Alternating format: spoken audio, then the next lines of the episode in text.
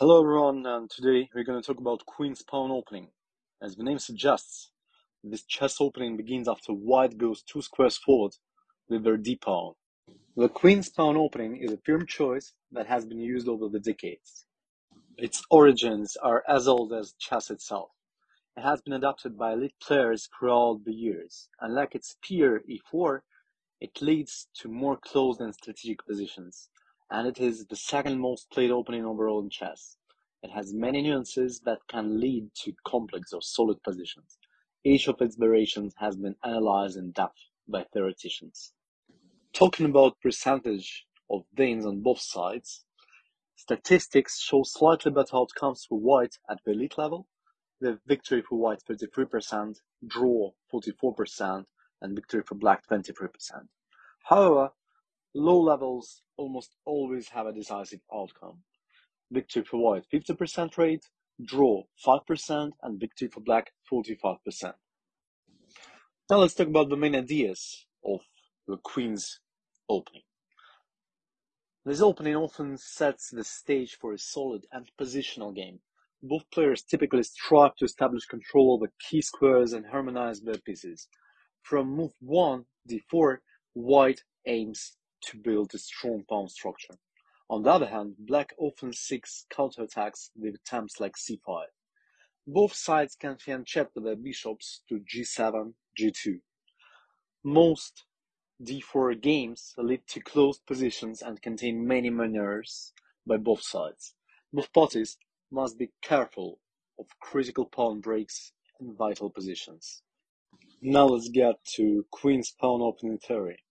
The Queen's Gambit is a strategic opening where white offers a pawn with second move c4. It often leads to a solid positional game. Both players usually aim to control the center and develop their pieces quickly. The London system is a flexible and solid opening for white and it can be reached by different move orders. White often aims for a solid pawn structure and creates a pawn storm against the enemy king on the king side. The Catalan opening typically leads to closed and positional games and white aims to put pressure on black's position by utilizing the g2 bishop. It can lead to complex middle games. The Dutch defense is an aggressive choice for black after black pawn f5 occurs. It aims to challenge white's central control and create imbalances from the start. It often leads to dynamic positions with tactical possibilities for both parties. The Benoni defense is a solid and dynamic opening. It leads to asymmetrical pawn structures. The black side gives up the space advantage to the white to strike back to the center. The endgames often favor black. Now let's talk in details about Queen's Gambit and all other classical sequences. So Queen's Gambit starts after black responds with d5.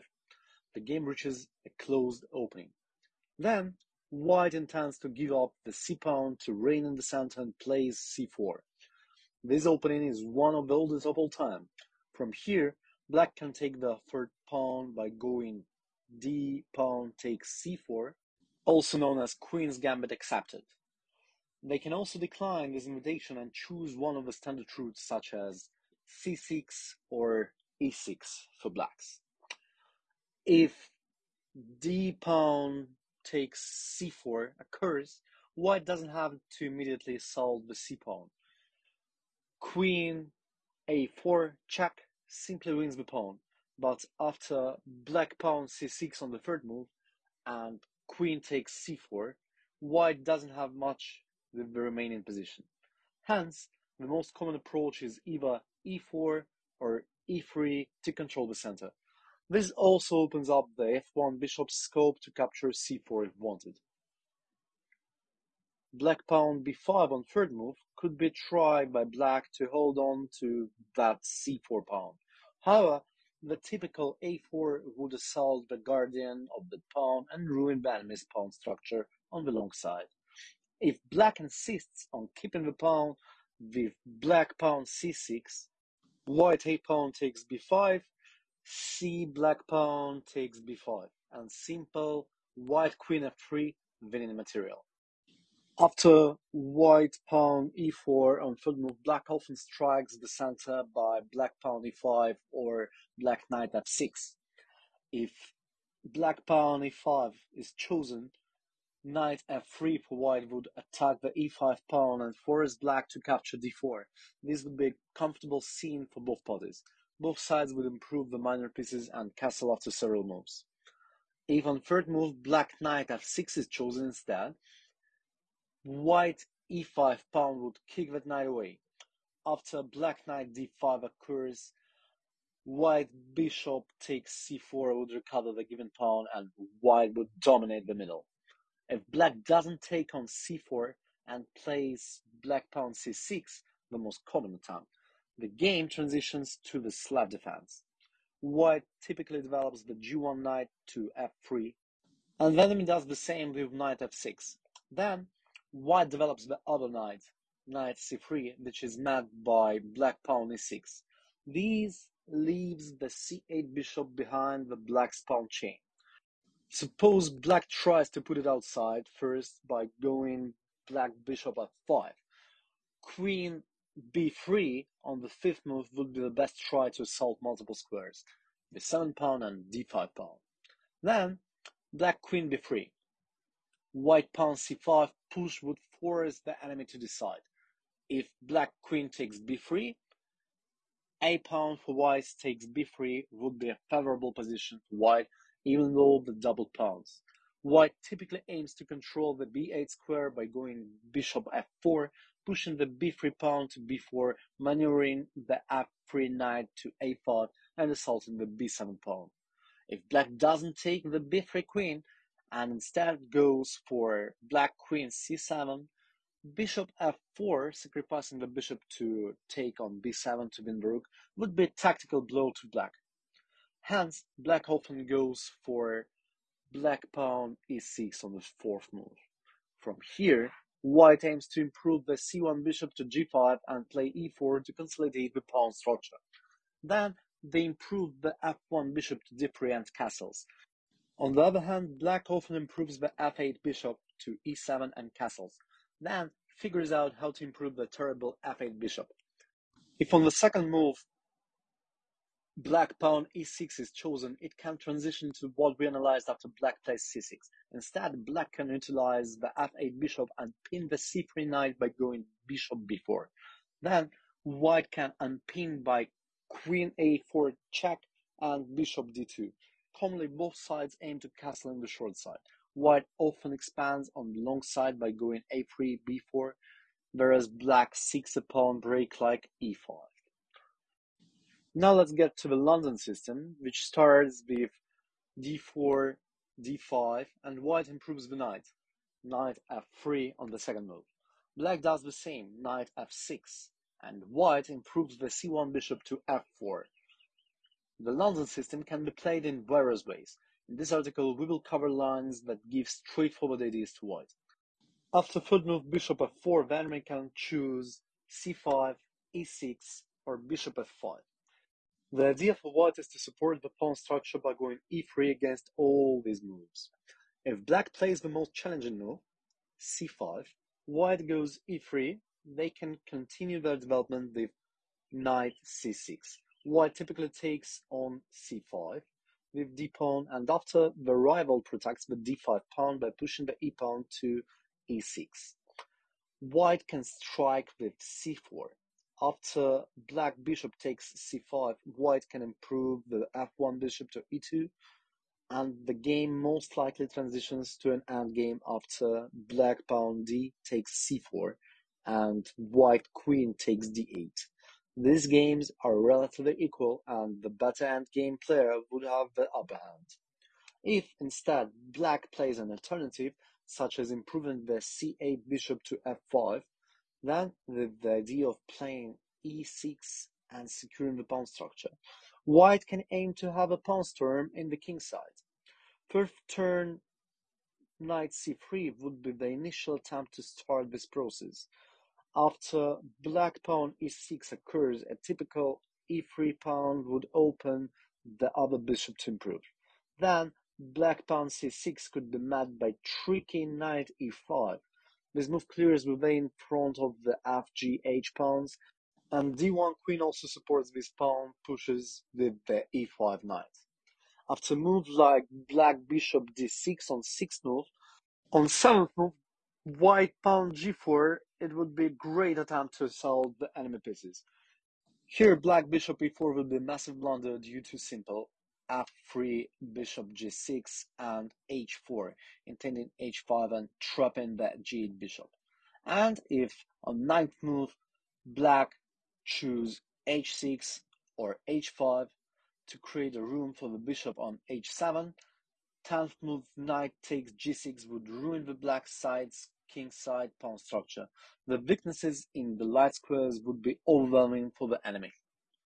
Now, just want to remind you that on our website, chessdoctrine.com, you can see all the chessboards with all the consequences. You can go forward and backwards and learn the game easily.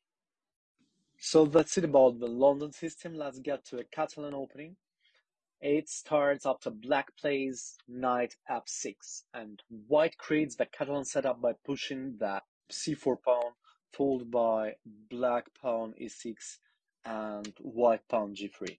The idea of this opening is to fianchetto and utilize the g2 bishop. Hence, the a8 h1 diagonal is crucial for white. The enemy often tries to close this diagonal by going d5 on third move. Then, white simply prepares the short side castle by finishing development on the king's side. Fourth move bishop g2 is the first step to obligate the important long diagonal. Black can give a check with bishop b4 or play bishop e7 immediately. Suppose they deliver the check, bishop d2 on fifth move for white could be chosen to block the menace. Exchanging the bishops on d2 would be bad for black because that is very good bishop. Hence, they would go back to bishop e7 and remain that bishop. Despite these lines, white aims to improve the g1 knight to f3.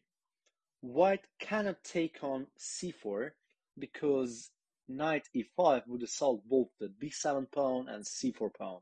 Black instead often chooses to consolidate the blockade on the important diagonal by going c6 on 6th move. Then, white queen c2 can be played guarding the c4 pawn since the a8 h1 diagonal is closed by the c pawn. Typically, white and black castle and white expands on the queen side by pushing the a3 b4 pawns. On the other hand, black often chooses to improve the b8 knight to d7 and either go for the b6, bishop b7 or rook e8, e5 pawn push ideas. Now let's get to the Dutch defense. It starts after black plays an aggressive move f5 on the first move.